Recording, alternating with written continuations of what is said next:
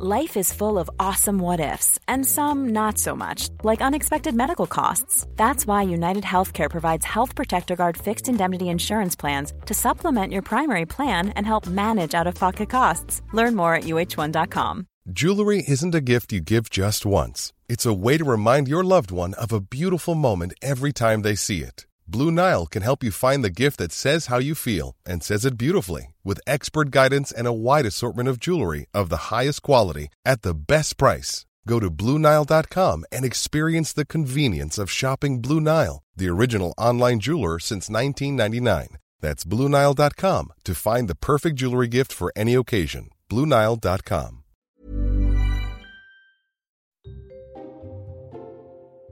Coming up on Choppers Politics.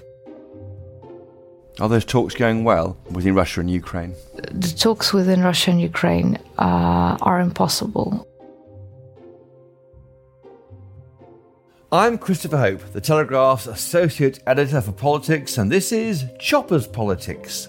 The assault on Ukraine continues, and the country's politicians, along with their leader, Volodymyr Zelensky, are continuing their calls for Western governments to do more to protect their country from Putin's forces. This week, a group of Ukrainian MPs travelled to Westminster for talks with their British counterparts, something they would have had to have got permission for from their leader, as leaving their country, even as a politician, is currently a crime for those able to fight the Russians. One of those briefly in London is Lesia Vasylenko, a member of the Ukrainian Opposition Party and co chairman of the UK Ukraine Friendship Group. Lesia, welcome to the Red Lion Pub and thank you for joining us this week on Choppers Politics. You got a big day meeting all sorts of important politicians, not least our Prime Minister Boris Johnson. When you see him, what will you say to him? That we need a no fly zone over Ukraine and that we need to ram up the support.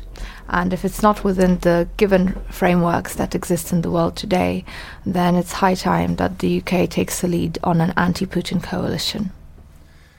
You see why Boris Johnson hasn't been unable to enforce a no fly zone because they don't want to put NATO troops in direct uh, action with Russian planes or, or troops.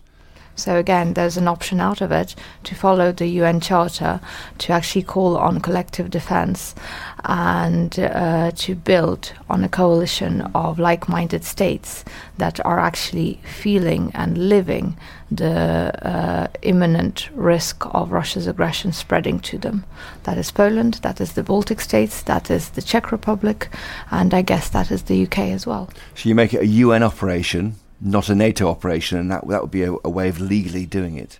The way of legally doing it is definitely to go through a UN operation. Of course, the argument there is that Security Council is going to be blocking that, but there are ways that have been implemented through history that the General Assembly can call vote for. the Assembly. Not not even a full vote. No, no, no, not a full vote. The rules uh, the, the rules are different. You don't have to have a full vote. You have to have the support. I think it's of two thirds of, of the General Assembly. It's still a lot, but it's support which can be gathered. But again, I go back to the idea of building o- on a coalition of like-minded states. President Zelensky called on that yesterday when he spoke to the U.S. Congress to build a U24 coalition. U standing for Ukraine and 24 for the 24 hours in which it is possible to get rid of the plague of Russian aggression once and for all, but only if countries unite. Are those talks going well within Russia and Ukraine? The talks within Russia and Ukraine uh, are impossible. Are impossible. Why? Because the side that Russia uh, is represented by does not want to talk they just want to fight and they just want to erase Ukraine off of the face of the earth. That's it. Everything they say turns out to be lies. The corridors, the green corridors, humanitarian corridors, they promised every single one of them was shot at. And people, civilians, unarmed men, women, children were killed in those corridors. They continue the civilian bombing. How can we talk with those people? How can anyone talk with those people? It's dominated the news pages for three weeks here, and we are utterly shocked. And the goodwill going out to your people is is extraordinary. And, and completely heartfelt from Britain. I mean, we saw the report about the Russian bombs falling on a theatre where a thousand were sheltering, and, and the words "children" were written on the on the tarmac in Russian to say they were here. The Russians know what they're doing. They know exactly where they send their missiles and their rockets and their bombs. They know exactly who they shoot. What they're committing is war crimes and crimes against humanity, but those words are just dry legal terms. They don't do justice to the thousands that are killed and the thousands that are uncovered with severe wounds from the rubble. That theater in Mariupol ended with bodies being laid over in basements of hospitals. Hospitals hospitals which serve as shelters to children and newborn babies. Can you imagine? Newborn babies, the first days of their lives are spent next to corpses that are already dead or dying. These are the atrocities that people in Ukraine have to live through. And you, and you have family, of course, in Ukraine. Family, you know many, many friends there. I still have a lot of family there and a lot of friends there. When I go back over the next few days, I will try to evacuate them to safer places, as uh, staying in densely populated cities has its uh, certain privileges, but it also has its risks. When Kiev goes into curfew for 38 hours, it's impossible to go outside, it's impossible to get food, to get medicine, to get anything. And unfortunately, since a lot of the, the, the support networks of the older relatives and family and friends are engaged in the war efforts, we are na- aren't able to care for, for the vulnerable groups. So the task is now to get them out as far as as possible from the war zone. Have you lost friends and family in the war? I was blessed not to have to. And I hope that it will stay that way. And when you go back, have you committed to taking up arms like some of your countrymen and women? I have arms, if that is what you ask. I have arms in my home. Uh, those are self defense weapons, as essentially all the weapons that Ukraine has right now, because we are fighting, all of us, each one of us, a war of self defense. Overnight, we heard President Biden, Joe Biden, calling Vladimir Putin a war criminal. Does that help anything at all? It irritates Russia for one. It did irritate, didn't it? it did. It did. Uh, it labels them. It uh, stirs up waves inside of Russia of people who are aware of, or who want to be aware at least, of what is going on in the world, make, making life uncomfortable for them. Listen, there's been some criticism in this country about how the government has handled getting enough Ukrainians into the country. Are you critical of the way it's been handled here? The way that I see it is that the UK has adopted a well managed approach to getting Ukrainian refugees in it's impossible to expect that countries who are further from the border with Ukraine will open up uh, their policies and their borders completely and to everyone. And I personally, I don't think there's a need for that. There's a need to support Poland. There's a need to support Slovakia, Moldova, and all the other countries who are directly bordering Ukraine, where the influx of refugees is biggest and uh, where they are at their most vulnerable. This first point of contact with the refugees is what needs needs to be enforced. But further on, it needs to be a well managed system, and this is what the UK is doing. Uh, what, f- from what I have seen, we will have to look in practice how it works. Exactly, but the hundreds of millions of pounds which the government and the British people have given to the effort in in Poland and surrounding countries is the right one. Lots of aid money going in. Uh, there's there's more to be done, of course. Mm. What we are seeing now, the four million refugees which are already crossing the borders, this is just the beginning of it. I think that uh, money well spent would would be uh, money on on military support, and uh, again, I repeat, on on amplifying the defense and security efforts around and inside of Ukraine through through having a robust presence on the ground. Unfortunately, the refugee numbers are going to be growing. The expenses are going to be growing if Putin is not stopped once and for all. And he only understands force. He's fighting this war by scorched earth methods. Mm. He's fighting this war until the very end. He has no way back. So the only way forward is to actually push him back into Russia and put an end to it and put a stop to it. Unfortunately, at this point in time, this can be done only if there's an, a force that will outweigh him. Uh, otherwise, all the all the efforts, all the taxpayers' money going in will be just uh, money not well spent at all. So the war only ends when Putin is pushed back. the war only ends when Russia deoccupies Ukraine, when Ukraine's borders are reinstated to their margins internationally recognized since 1991, and when Putin pays all the damage that he has caused to the Ukrainians, but also to the British people, to the Polish people, to the people of Europe, to the people of the United States of America with his aggression and with his war crimes. Criminals must be punished. If they go unpunished, this gives signal to other criminals that they can follow suit. The world cannot afford to have dictators, to have empires come back and to live in fear of terrorist states. Do you think it's inevitable then that there'll be some NATO involvement in Ukraine in pushing Putin back somehow, or, or will it will this carry on and, and until it gets to its its its end? I'll be frank, uh, leaders of the free world, as they like to call themselves, they just stand on the sidelines and they watch as this free world is being forged under mm-hmm. missiles and rockets and bombs, and they do nothing. This is not about leadership anymore, and this is definitely not about a free world which they are so comfortable standing by on the sidelines and watching destroyed. And this is what NATO has become. This is what NATO is about right now.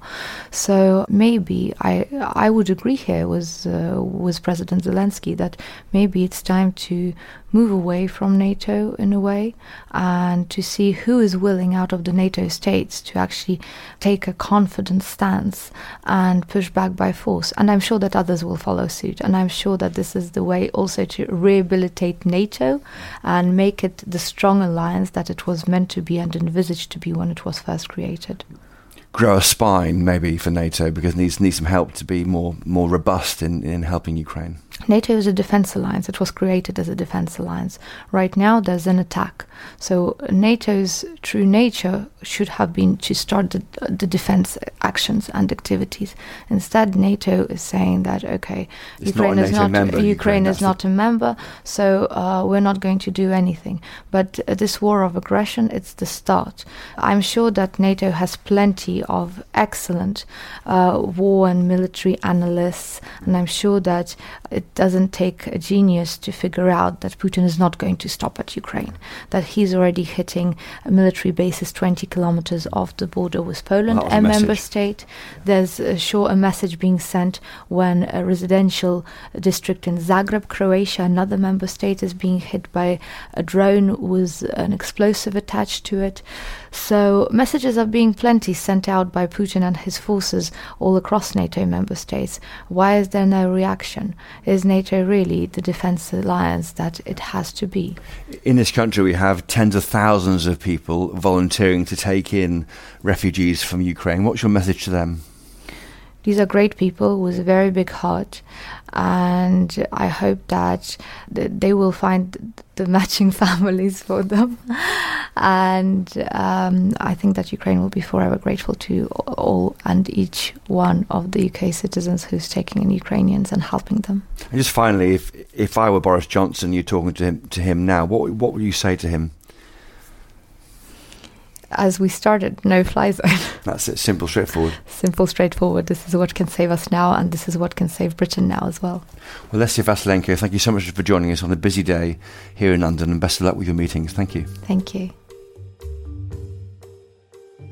And to keep up to date with the ongoing war in Ukraine, do go to telegraph.co.uk for top analysis from our journalists and writers in country. If you're not a subscriber already, and if not, why not, please go to telegraph.co.uk forward slash chopper to get your first month's access completely free of charge. And of course, don't forget to sign up to and listen to our podcast, Ukraine the Latest. Right, now do stay with us, listeners. Coming up, something completely different.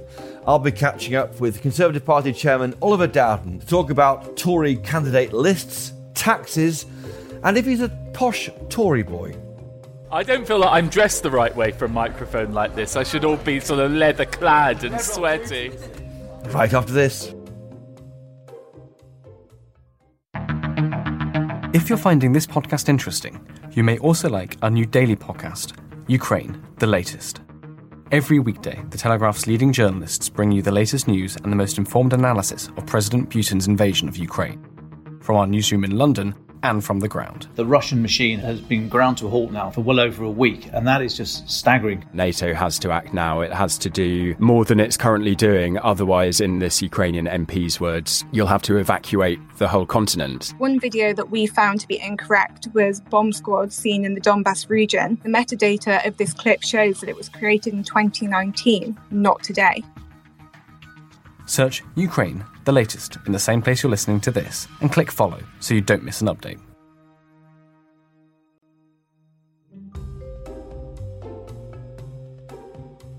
Now, politics in Westminster carries on as normal despite the appalling scenes in Ukraine. And this weekend, the Tories are holding their spring conference in Blackpool. The party is launching its plan to win the next general election. So I caught up with Oliver Dowden in his constituency in Bushey for a stroll down memory lane. Oliver Dowden, we're here in Toulouse restaurant on Bushey Heath High Street. Why aren't we in the Red Lion pub? Well, I, I, have given up drinking at lunchtime, so that's probably the, the main reason. Also, they do some excellent salt beef yes, here, we so have I had a rec- s- recommend it to anyone that's in the, the area. We had a salt beef sam- sandwich, and you are the MP for this area, aren't you? The I MP of am, Hertsmere. yeah. And you, you, you brought our podcast out of our usual secure environment, maybe of the Red Lion pub, because you you you, you know you want to get a different. You want to sort of almost reshape how maybe people see you and the party. Well, look, I think people can characterise the Conservative Party in what, whatever they, way they want. What what I see in the party, in my experience, and in so many other people's experiences, and you've, you've met some people from my uh, my party who happen to be in Yes, the, uh. in in Cafe Toulouse. It's people from all different backgrounds, all different walks of life, committed to basic conservative values. You know, working hard, and providing for yourself and your family, and ultimately for your community and your country in the way I've been able to do so. It's about sacrificing the needs of today for the interests of tomorrow, and it's also about being a bit skeptical about some of this sort of cancel culture, wokery, and everything else that's going on. And I think that's a new battlefront that's opening up in, Well, well- in political debate. Well, we'll, we'll come on to that. I mean, you, you, you, you yourself were part of the Cameron project. and You were chief of staff in Number Ten, or not chief of staff, but you had a key role in Number Ten, didn't you, with David Cameron? You, and you were seen as one of those posh boys, but you weren't really posh at all, were you? Uh, no, I wasn't posh. I was, um, I've, I've always been aspirational, but I we, we, we're sat here in Bushey. Just down the road is, is Parmiter's School. That's where I uh, I had a great education, local local state school, and it was uh, it has some selection now. But I was a, was comprehensive entry when I went there, and I was fortunate enough from there to win a place at Cambridge University. Studied law. Came from a very ordinary background. My Mum worked in the local shop, and Dad worked in the wire factory again, just just down the road from here in in Watford, uh, until he lost his And job in the nineties recession. Does your background then reflect what you want the modern Tory party to be? Yes, and I'm actually going to reopen the candidates list, and I want to drive genuine diversity in the candidates list. And that means a diversity of different backgrounds, a diversity of different experiences.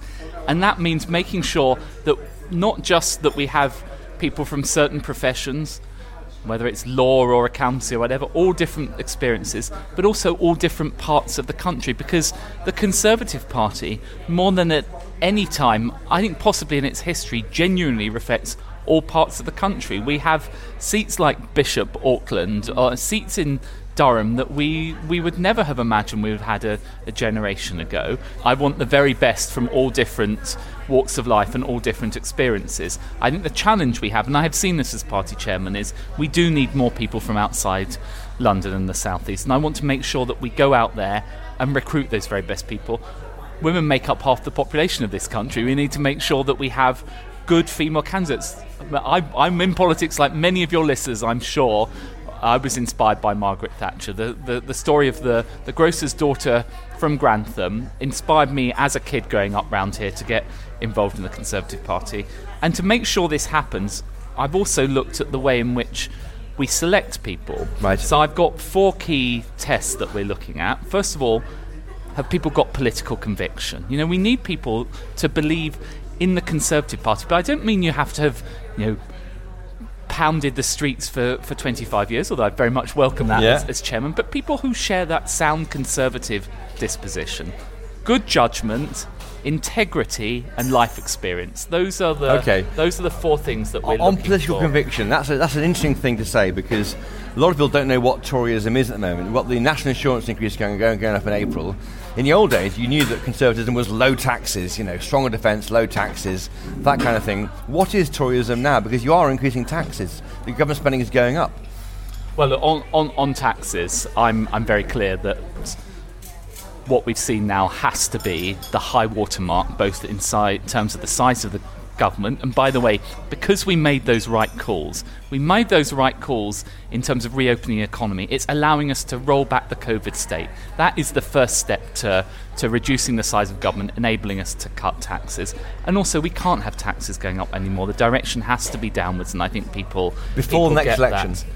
Well, that's for the that's for It's you and me in Toulouse Uh, Cafe. yeah, you can say what indeed, you yes, like. and a, a- few few constituents who are watching interestedly this conversation we're we're having. But you want to see a direction of travel before, before the election, don't you? I, I didn't join the Conservative Party to make to take more of people's money away in taxation. I've always believed that the people that know best how to spend money are people themselves, not the government. For me, there's there's two things in terms of, of conservative values.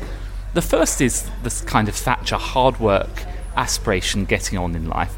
But I've never believed that the Conservative Party has stood for knowing the price of everything and the value of nothing. Equally important to conservatism is the C in conservatism, preserving the things that we, we cherish, whether it's beautiful towns and villages, and indeed you see many of those in, in my constituency, whether that is the monarchy, our countryside, uh, the, the great traditions of our nation, that motivates me as much as a conservative. Do- Don't you feel that the diversity in the candidates list is a, is, is a bit of woke nonsense too, isn't it? Because you're trying to find people who symbolise things, and that's really where the woke brigade are half the time. No, you see, I think this is the mistake people make. So, what I don't want is tick box diversity. So that's to say, you you meet this characteristic, here you go, you're in. But real diversity means having different experiences in life. It means when we're in Parliament, we're debating the common fisheries policy and our successor to the common fisheries policy. Now we have independence. look forward we to have, seeing it. We have somebody who has experience of fishing. When we're talking about farming and trade deals, we have people who are act- who are, were farmers. Planting when we're wheat. talking about levelling up, we have we have a kid who grew up in a council estate in Newcastle who can talk about it from, from genuine conviction and experience. And of course, we need to make sure we have the very brightest and the best. And I, you know, I say this as, as somebody that was very fortunate to, to go from my local state school to, to Cambridge University. I want people from the best universities in the country to, to serve this country, but I don't just want that, that kind How of will you how will you find them? That's a, a challenge. I know you opened your headquarters in Leeds last week, so you've now got a, a, a formal outpost in north of England. How, how will you find these candidates? And actually, it's interesting you mentioned the opening of the Leeds HQ. We're going to start doing candidate assessments in our Leeds HQ. The great thing about having Leeds is that we can serve uh, all of uh, the, the North and the Midlands. Those are areas where we've gained a huge number of seats. I've appointed an excellent new vice chair for candidates. Yes, Mike Mike, Penning. Mike Penning, who's going to be out there finding uh, great people. Again, Mike's experience, both in, in, in the army and the fire brigade, proud working class Tory. We need that kind of diversity of experience. We need people like Kemi Badenoch. Think about how she's been taking on established interests. We need people like uh, Miriam Cates, who was a former science teacher. It's that richness. and that they and they they are MPs and they are good MPs already. How do you find how do you find the ones you want to make the party more diverse regionally? Where how do you find them? Where do you go? Is it council lists? The great the great thing is we've now got people in all those areas. We've we've we've got people in Durham who are Conservative MPs who can who can those people. We're building the infrastructure there. We're electing councillors in in those places. Where is the spiritual heart of the party now? Is it in London? Is it in Leeds? Is it Birmingham? Where is where is the beating heart of the party? Has Well, it moved north? I've always felt that the Conservative Party is at its strongest when it stands for the values of, of Middle England. And you're sat in a, a cafe like this in Bush in my constituency. The people I've been talking to before this interview, those sound conservative values. People Telegraph that- subscribers, I should say. This yes, and she's, she's looking forward to, to, to reading this the, this interview when it when it, it comes out. Um, and I think it's people that just you know, most people in this country, I've seen this even more as chairman of the Conservative Party, they just want to get on with their lives. They want to provide a good start for, for their, their children. They want to be able to have a nice house, have nice education, decent hospitals. They don't care about ideology and all, all those sort of things. But they know that in order to do that, you do need to have a dynamic economy and you need to have lower taxes and all those other things that Conservatives Do you know why the party is losing its way a bit with banning, trying to ban gras, um, uh, bearskin pelts, stop monkeys being kept in cages? I mean, these are all tiny little parts of the country and what, what they get up to. I mean, uh, why is the government getting so involved in these these these areas? But, but do you know what? I, I actually think the Conservative Party has a very proud record of compassion and welfare for animals. And uh, I know that Margaret Thatcher was very, actually very cared very much about the welfare of animals, and we've always introduced progressive measures. But, but I've always thought that the principal thing should be individuals being able to, to make those choices, have the freedom to make those choices. But you- you're trying to ban them, aren't you? You're trying to ban those things. Like gras, for example. I mean, he- he- not when he's gras, but I think a lot, some listeners may think it should be a right to choose whether you want to have uh, a pate that's, that's created in a, in a cruel way or not.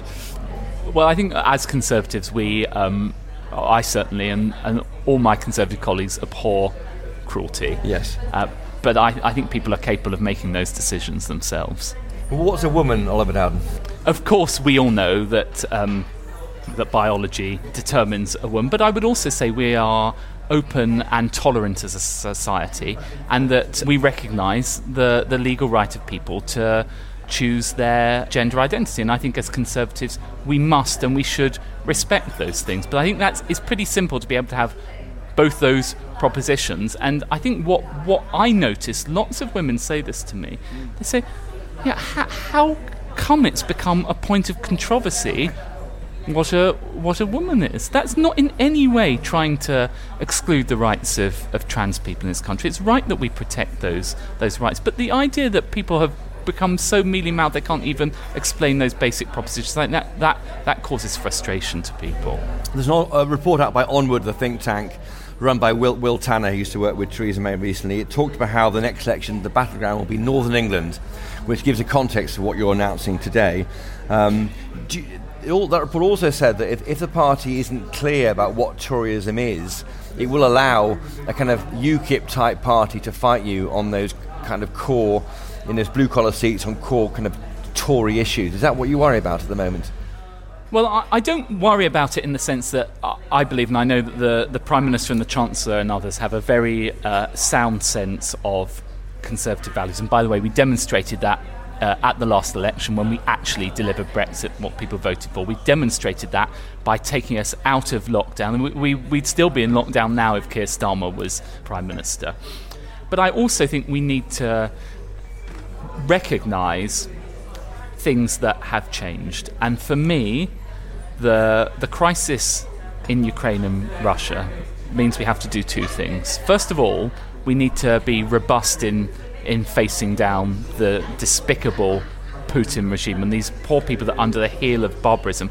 But we also need to be tough in dealing with the consequences that flow from that, and particularly the cost of living consequences in, in this country. And for far too long, we have been dependent on Russian oil and gas. We need to have a genuine uh, independent energy strategy. And by the way, in doing that, that also means that we shouldn't take a doctrinaire approach to, to net zero and green policy. That is to say that, of course, uh, in the longer run, uh, as we approach net zero by 2050, as, as, as, law, as we've law. pledged in law, we will have all those um, uh, offshore wind, and we're, we're, we're global leaders in it, solar and everything else. But we're also going to need nuclear, it's, and we need to uh, Labour shamefully neglected investment in nuclear. And in that transition period, we, we need to make sure we don't disincentivise oil and gas production in, in this country because it's clear we can't rely on it elsewhere. And I think that's the, the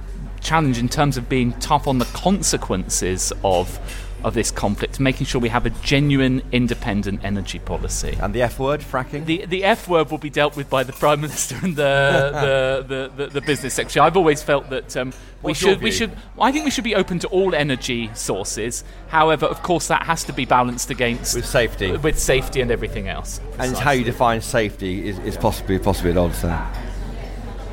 Do, you worry though that you mentioned cost of living? and That that is the is that the single biggest danger to the Tory Party in winning the next election? Because we saw how it crippled the Labour government in the 1970s in the last major oil shock, and that could be what happens to the Tory Party. Well, we need to be very, very mindful of the the risk caused by the increase in the, the, the, cost of living. That is why it's essential that we have an independent energy policy.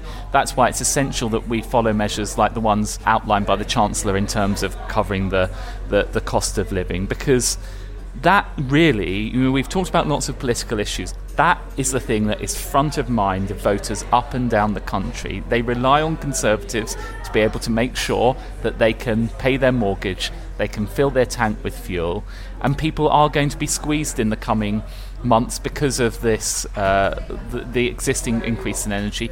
We need to be on the side of people in, in dealing with that.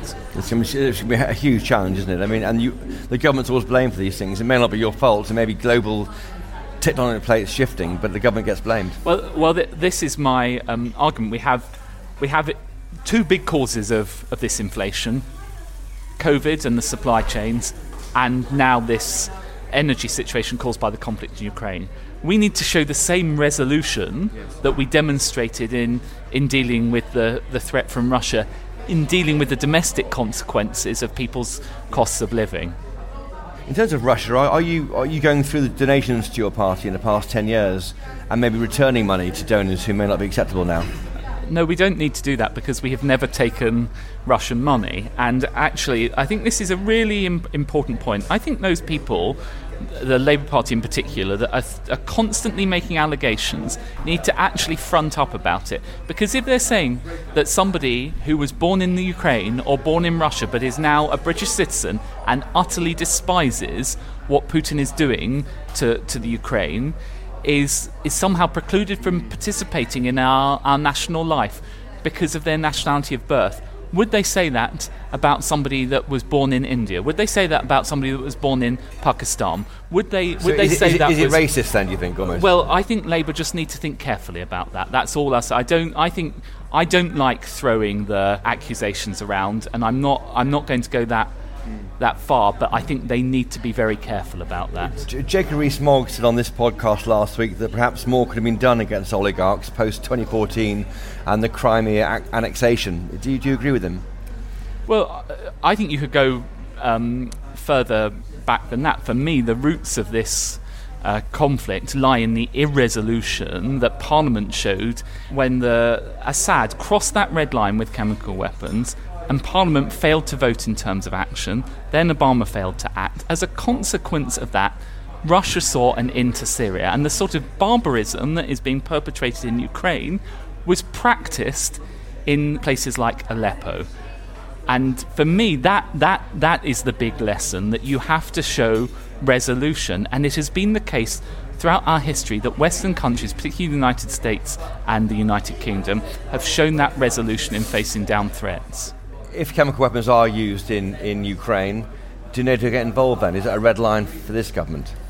Uh, I, the Defence Secretary has, has, has, dealt with this, and we're not in the business of, of putting out uh, red lines or, or answering hypotheticals about it. But I think what you have seen, what I've taken great art from, and uh, I, I, talked in Washington a few weeks ago about my concerns about our belief in liberal Western democratic values. I've been heartened by the fact that the, the West has come together so strongly to, to deal with this crisis. Yeah. Do, you, do you think cancelling Russian things like, like vodka, the Compare the Meerkat adverts, even Tchaikovsky at concerts is an appropriate response?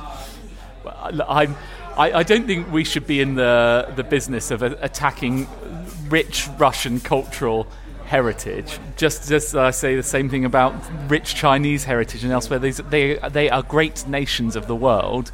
The, the sad thing about Russia is that it is currently led by somebody that, that, that is a despotic tyrant, and his true colours have been shown during this crisis. It's the Conservative Scottish Conference uh, um, uh, today, isn't it? And also tomorrow, it's the your spring conference in Blackpool.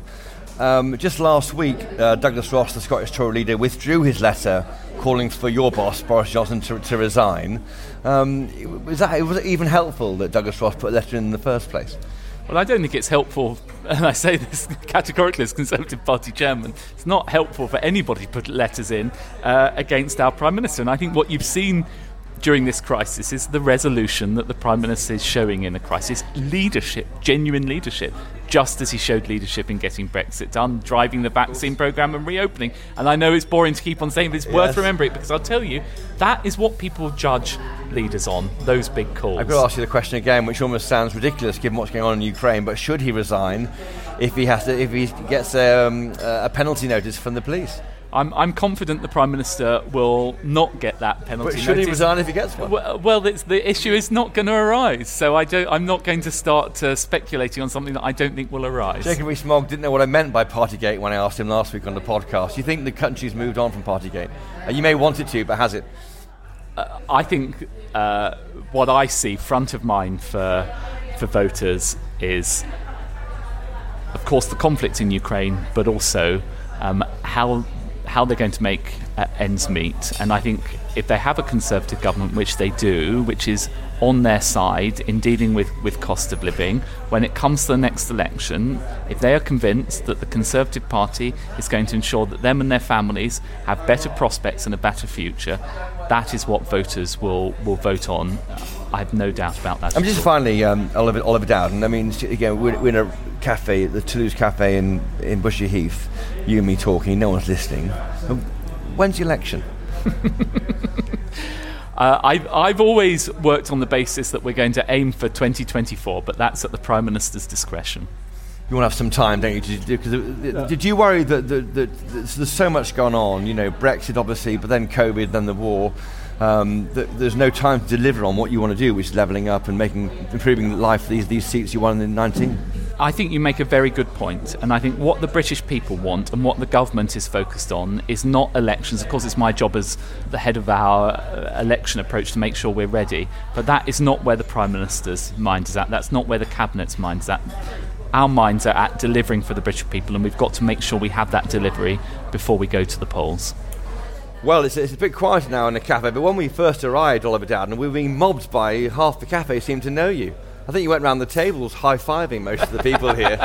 Did you? Did you? Uh, you grew up quite near near here. I, I, I always say this is my, my home patch. I'm a, a local boy, and uh, in fact, my, my house isn't very far down the road, so I'm I'm I'm happy to show it Well- to you if you want, Chris. Louisa, should we go and see, see his house? Yeah, why not? All right, okay, that's a good idea. Oliver Dowden, we're here. Well, here we are. Let's have a look. Yes, gosh, look at this.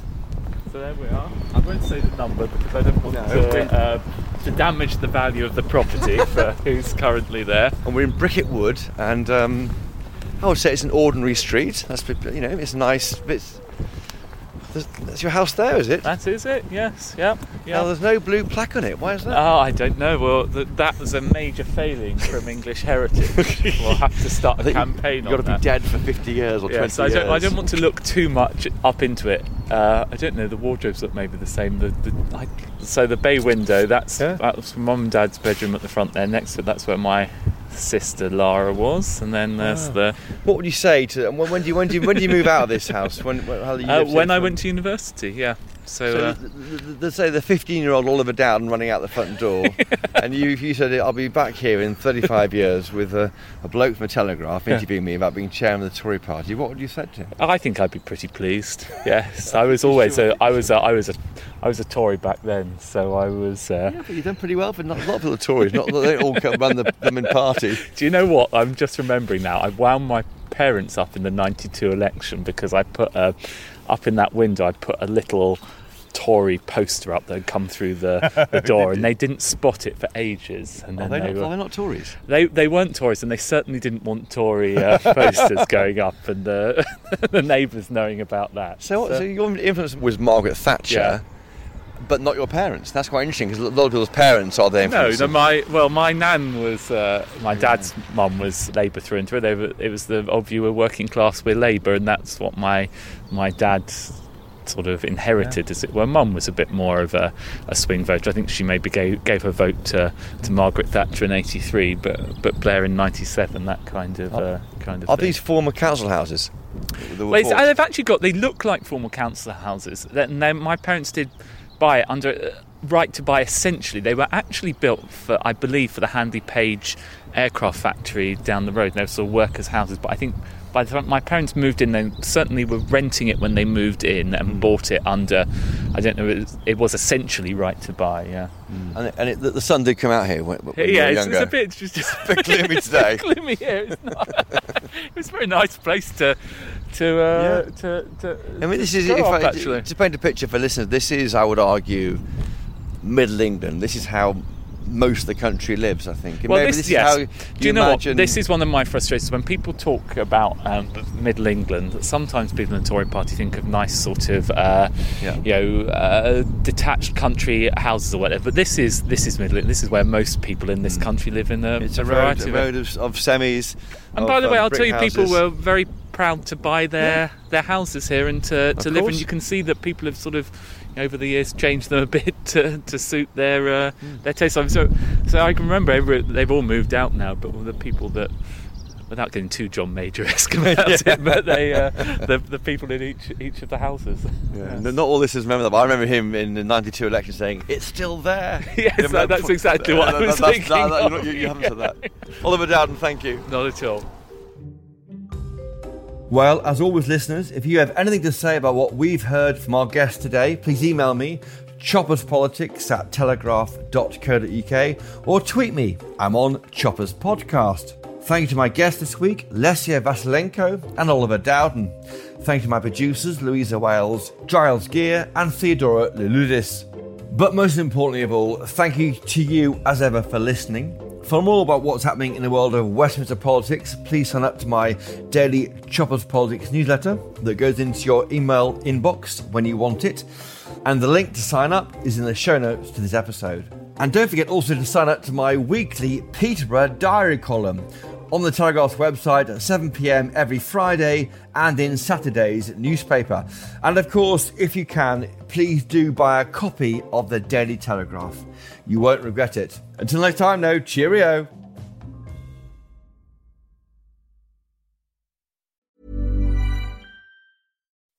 When you make decisions for your company, you look for the no brainers. If you have a lot of mailing to do, stamps.com is the ultimate no brainer. Use the Stamps.com mobile app to mail everything you need to keep your business running with up to 89% off USPS and UPS. Make the same no brainer decision as over 1 million other businesses with Stamps.com. Use code PROGRAM for a special offer. That's Stamps.com code PROGRAM.